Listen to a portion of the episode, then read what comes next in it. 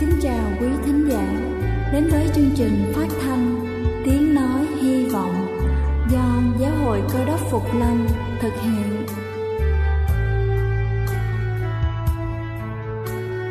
Kính thưa quý vị, Đức Chúa Giêsu trước khi Ngài về trời đã ban cho các môn đệ của Ngài một điều răn mới, đó là họ phải yêu thương nhau như chính tình yêu mà Ngài đã dành cho họ. Quả thật vậy thưa quý vị, tình yêu thương là một món quà vô giá mà Chúa đã ban cho nhân loại, và đó cũng là thông điệp mà chúng tôi muốn gửi đến toàn thể quý vị. Nếu quý vị muốn tìm hiểu thêm về chương trình, về niềm tin hoặc muốn nghiên cứu về lời Chúa, xin quý vị gửi thư về chương trình phát thanh Tiếng Nói Hy Vọng, địa chỉ hai trăm hai mươi bốn Phan Đăng Lưu, phường ba, quận Phú Nhuận, thành phố Hồ Chí Minh, hoặc gửi email cho chúng tôi theo địa chỉ tiếng nói hy vọng a còng gmail chấm com. Ngoài ra, quý vị cũng có thể liên lạc với bất kỳ hội thánh Cơ đốc Phục Lâm tại địa phương gần nhất. Xin chân thành cảm ơn và kính mời quý vị lắng nghe chương trình hôm nay.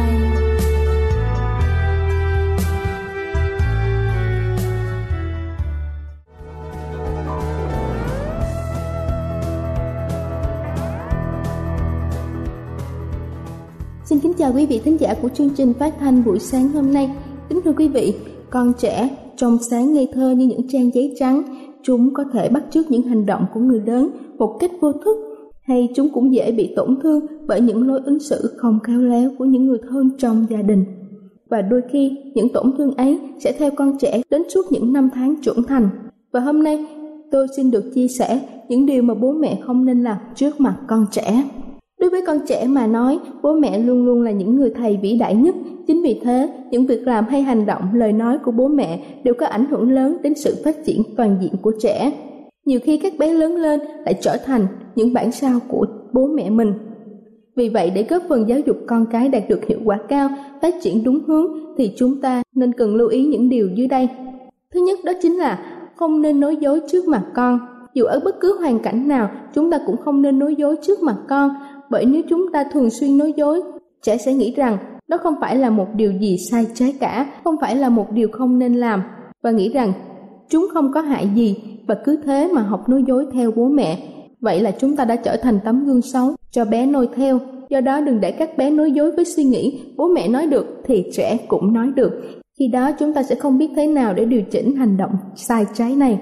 Thứ hai, đó chính là không nên cãi nhau trước mặt trẻ. Vợ chồng chung sống với nhau khó tránh khỏi những điều mâu thuẫn, bất đồng ý kiến, nhiều khi dẫn đến cãi vã với nhau.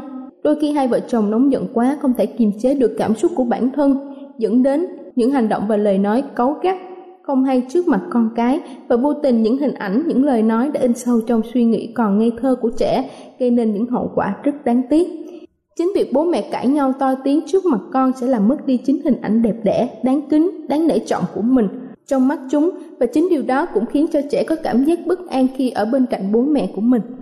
Tâm lý sợ hãi, ít gần gũi với bố mẹ, dần dần trẻ sẽ trở nên không nghe lời bố mẹ nữa. Điều nguy hiểm hơn nữa, đó chính là các bé sẽ có những hành động, lời nói tương tự như là bố mẹ đã làm với nhau đối với những người thân trong gia đình, bạn bè, đôi khi không vì bất kỳ lý do nào cả.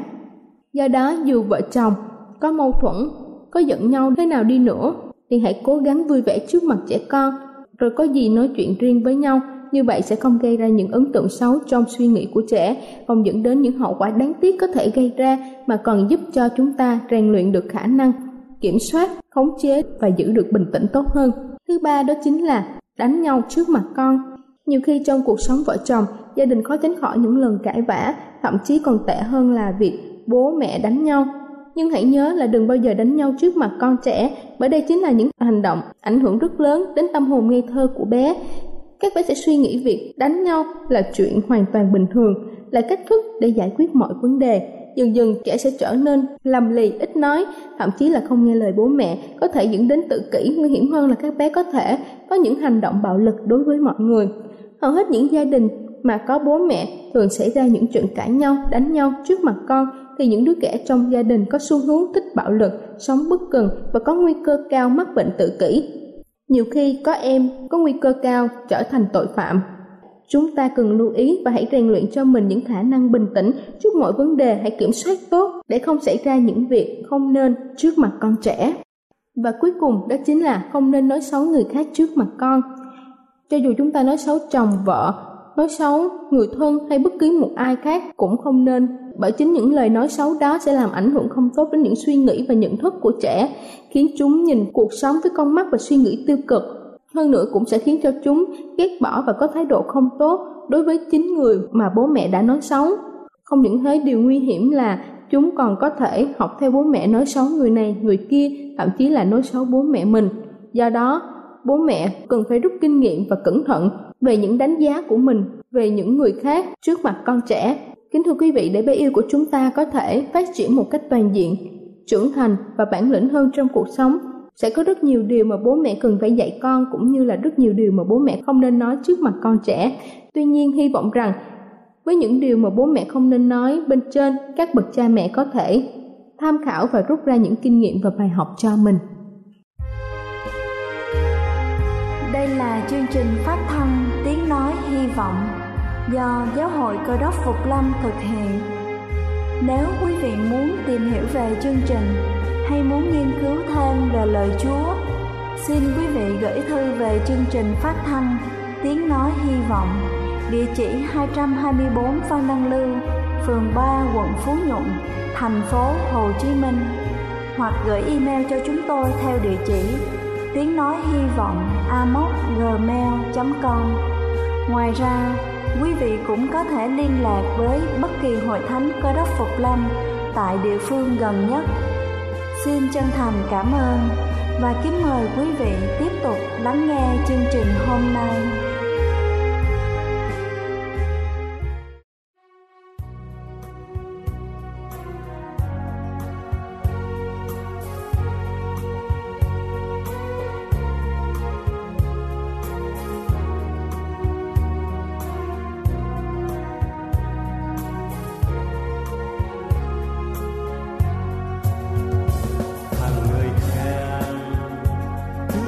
Chúa Giêsu vì tình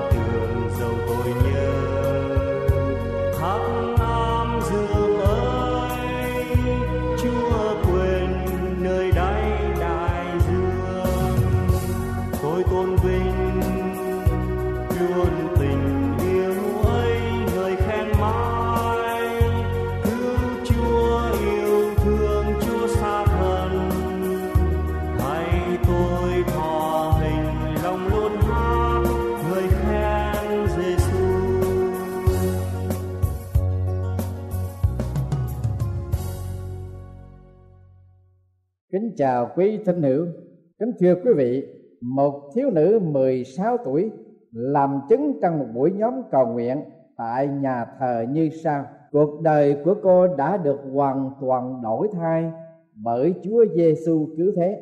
Cô sống một đời sống có trọn sự vui mừng.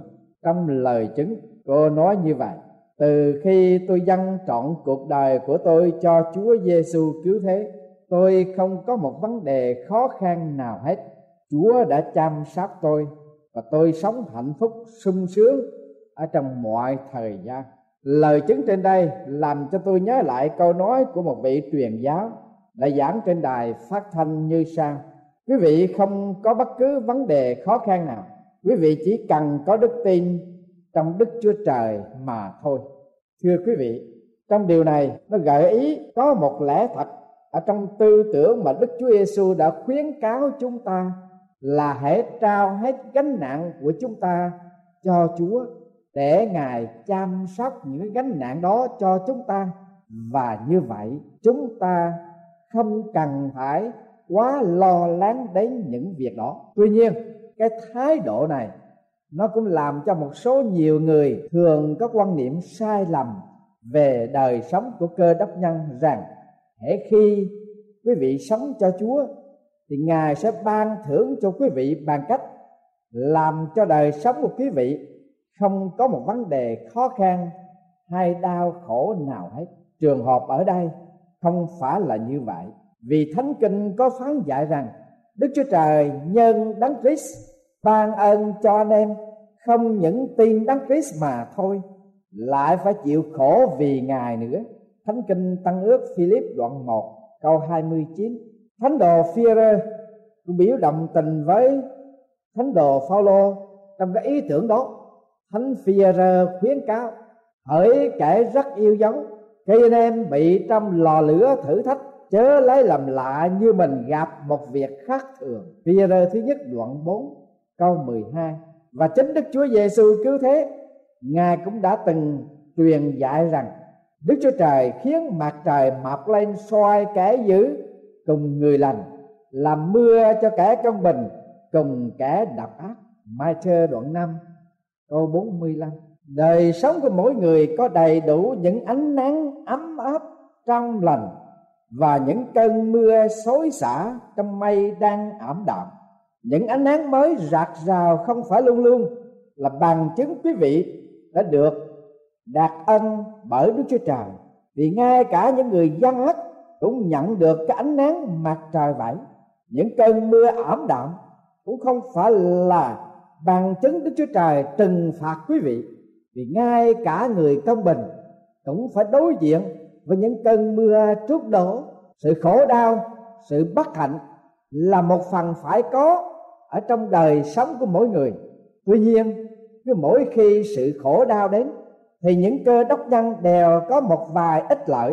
Trước hết là Đức Chúa Trời sẽ vừa giúp quý vị để vượt qua khỏi giai đoạn khó khăn, và điều lợi thứ đến là giàu cho quý vị đang đối diện với bất cứ vấn đề nan giải nào, Đức Chúa Trời toàn năng, Ngài có lời hứa để nhân sự xảy đến đó sẽ mang lại lợi lộc cho quý vị và làm vinh hiển danh của Ngài. Thánh đồ Phao-lô đã tuyên xưng rằng: chúng ta biết rằng mọi sự hiệp lại làm ích cho kẻ yêu mến Đức Chúa Trời, tức là cho kẻ được gọi theo ý muốn Ngài đã định. Roma đoạn tám câu hai mươi tám. Thưa quý vị, khi quý vị gặp sự hoạn nạn hoặc ốm đau, hoặc có sự đối xử tệ bạc, hoặc mất job, hoặc tình cảm bị mất mát, hay túng thiếu, hay bất cứ trong lĩnh vực nào, cốt yếu là quý vị chấp nhận sự hoạn nạn của chính quý vị với một cái thái độ đứng đắn.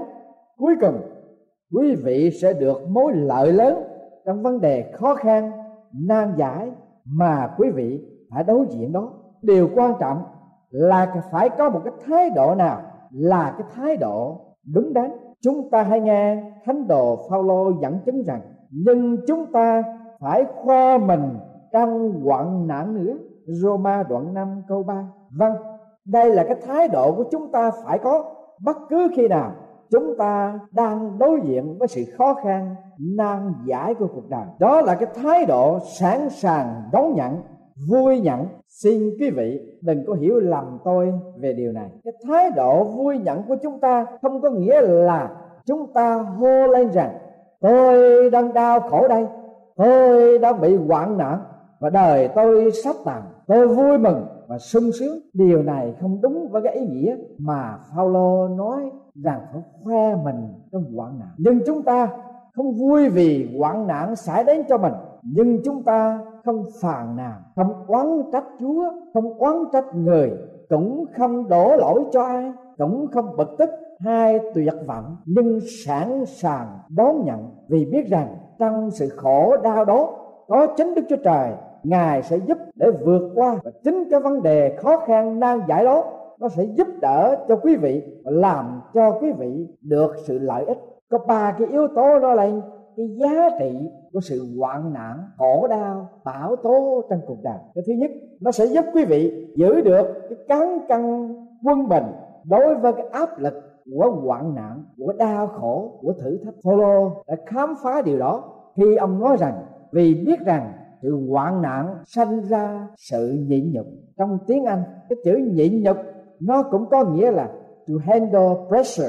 Sự hoạn nạn đưa đẩy chúng ta, đè nén dưới một cái khối áp lực nặng. Cho nên Phao-lô nói dưới cái khối áp lực nặng đó, nó sẽ tự nhiên phát sinh cho chúng ta nắm giữ được cái sự quân bình về cái áp lực đó. Trong câu chuyện của vua David và Goliath, hoặc đầu nhìn thấy David đối với tướng Goliath dình dàng to lớn, còn David chẳng khác gì một con trẻ, một thứ đồ chơi trong lòng bàn tay của Goliath.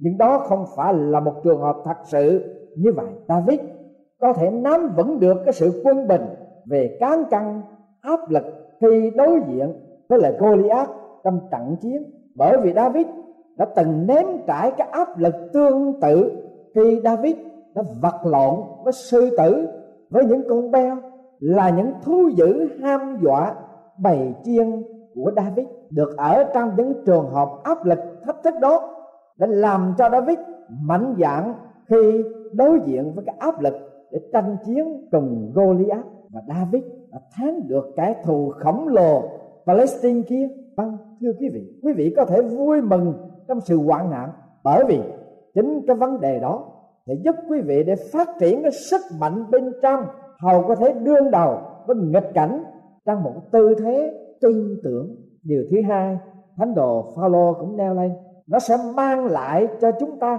một đặc tính thích đáng. Thánh đồ Phao-lô dẫn chứng rằng sự nhịn nhục sanh sự ràng buộc. Quý vị có bao giờ đi kiếm nhà để mua, hay là chúng ta thường nghe người trung gian nói với chúng ta, giới thiệu với chúng ta, tôi có một ngôi nhà lớn cho quý vị xem. Nó là một cái nhà cũ, nhưng nó có một đặc trưng hay là một đặc tính. Chúng ta nghĩ rằng cái nhà đó bên ngoài đã không được tốt đẹp, vì hầu như đã bị thời tiết và bão táp tấn công, nhưng bên trong nó có một cái đặc tính đáng phải chú ý. Vâng, thưa quý vị, khi có bão tố xảy ra trong cuộc đời của chúng ta, quý vị mới có một cơ hội chứng minh cho thế gian biết quý vị đã được làm nên bởi gì, và chứng minh cho thế gian biết sự thành tín của Đức Chúa Trời là dường nào để giải cứu quý vị vượt qua những bất hạnh, những đau thương. Một ở trong những giảng sư Kinh Thánh là ông Steve Brown. Ông nói rằng bất cứ khi nào một người không phải là cơ đốc nhân bị bệnh ung thư, Đức Chúa Trời cũng cho phép một cơ đốc nhân bị bệnh ung thư, hầu cho thế gian mới có thể thấy được sự khác nhau.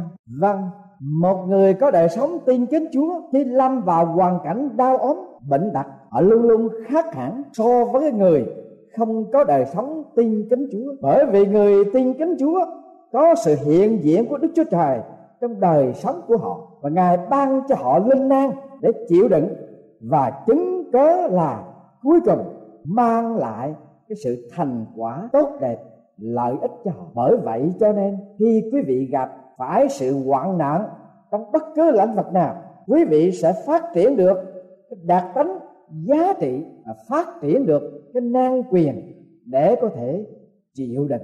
Nói về thể thao, hầu hết đều căn cứ vào sự thể hiện của mỗi cầu thủ trong trận đấu đơn độc hay trong những trận đấu tranh giảng. Thí dụ như cầu thủ Hurricane Junior đã được ghi nhận hơn hai nghìn bốn trăm trận đấu bóng rổ liên tục. Sự ghi nhận đó không phải chỉ định cái tài năng, song là cái đạt tính của cầu thủ đó.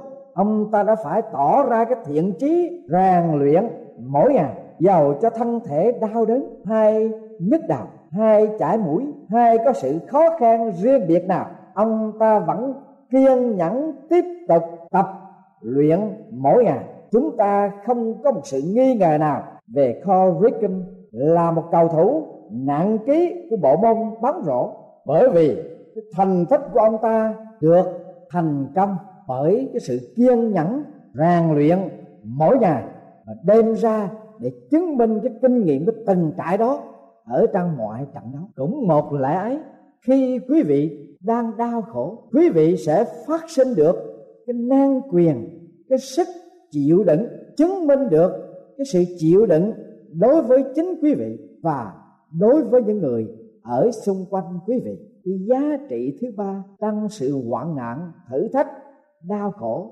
là nó giúp cho quý vị phát sinh một cái tinh thần lạc quan. Có lẽ điều này quý vị sẽ hỏi tôi đang nói gì đấy. Làm thế nào có được cái tinh thần lạc quan? Và tinh thần lạc quan có thể xảy ra, sanh ra trong sự hoạn nạn được. Vâng, thưa quý vị, cái cách mà tôi nhìn ở trong sự bất hạnh, nó làm cho con người yếu đuối, khốn đốn và tiêu cực. Họ thường thường cặp vấn lấy mình: tại sao điều này lại xảy đến cho tôi mà không phải là cho người khác? Thay vì sử dụng cái vấn đề nan giải khó khăn của mình đang đối diện đó để trở nên mạnh mẽ hơn, trái lại nó làm cho quý vị là tệ hại và tuyệt vọng đi. Nếu quý vị có một thái độ đúng đắn với sự đau khổ, quý vị sẽ có một sự từng trải biến đổi một cách trọn lành.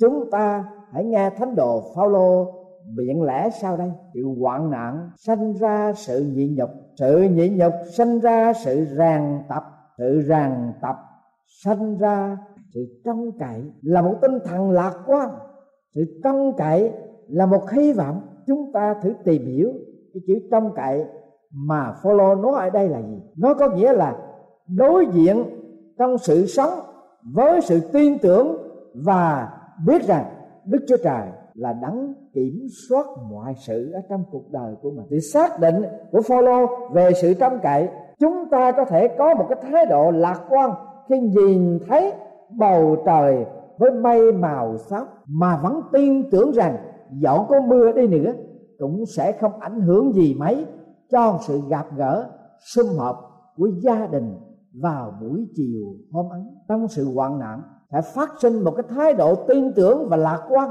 vì khi quý vị khổ đau hoạn nạn, quý vị nhận thức được rằng những vấn đề đó đều có một giới hạn, một mức độ nào đó thôi. Đồng thời có những vấn đề quý vị không thể làm gì hơn được. Tuy nhiên, điều mà chúng ta biết chắc là không có một áp lực nào phân rẽ chúng ta khỏi sự yêu thương của đấng cứu thế. Dầu cho hoạn nạn, khốn cùng, bát bớ, đói khát, trần truồng, nguy hiểm hay là gươm giáo, bất kỳ sự sống, sự chết, các thiên sứ, các kẻ cầm quyền, việc bây giờ, việc hầu đến, quyền phép, bề cao hay là bề sâu, hoặc vật nào cũng chẳng có thể phân rẽ quý vị khỏi tình yêu thương và niềm hy vọng. Dĩ nhiên là trừ phi quý vị cho phép nó. Vâng, thưa quý vị, trong thánh kinh trước có chép câu chuyện về cuộc đời của ông Gióp. Gióp là một nhân vật có đời sống tin kính Chúa và thờ phượng Đức Chúa Trời một cách tận trung.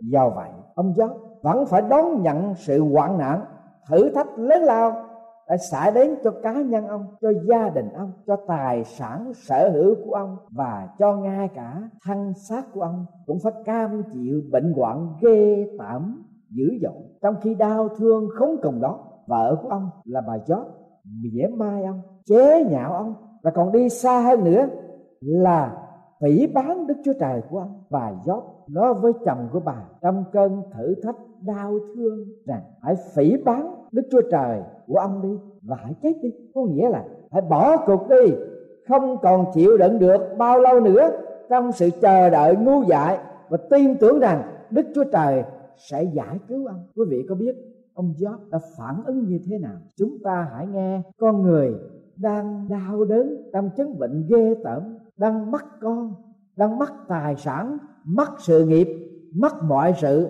đang bị chê cười, đang bị mén nhiếc.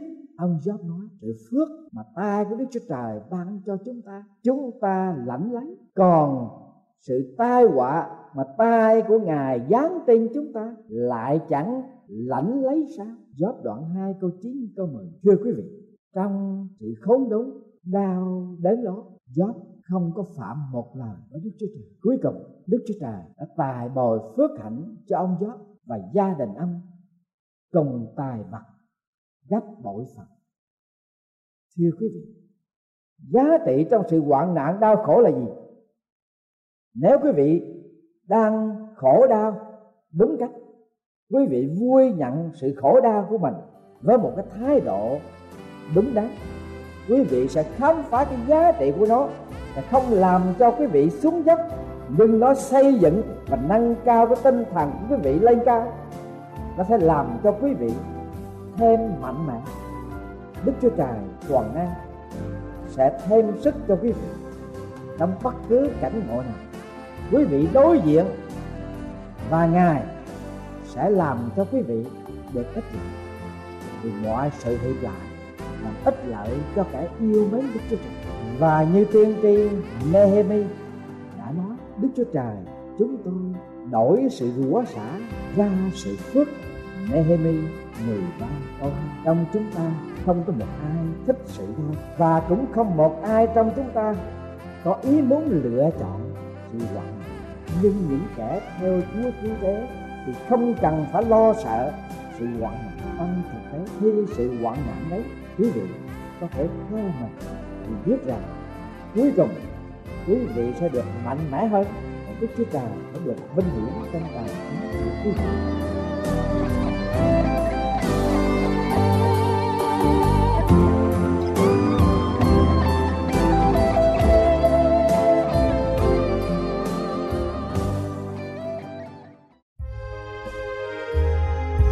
Đây là chương trình phát thanh Tiếng Nói Hy Vọng do Giáo hội Cơ đốc Phục Lâm thực hiện.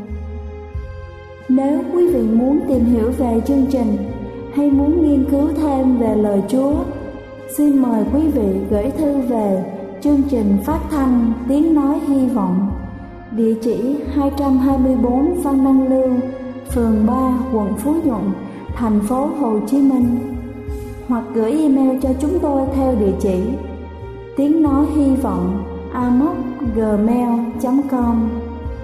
Ngoài ra, quý vị cũng có thể liên lạc với bất kỳ hội thánh Cơ đốc Phục Lâm tại địa phương gần nhất. Xin chân thành cảm ơn và hẹn gặp lại quý vị trong chương trình lần sau.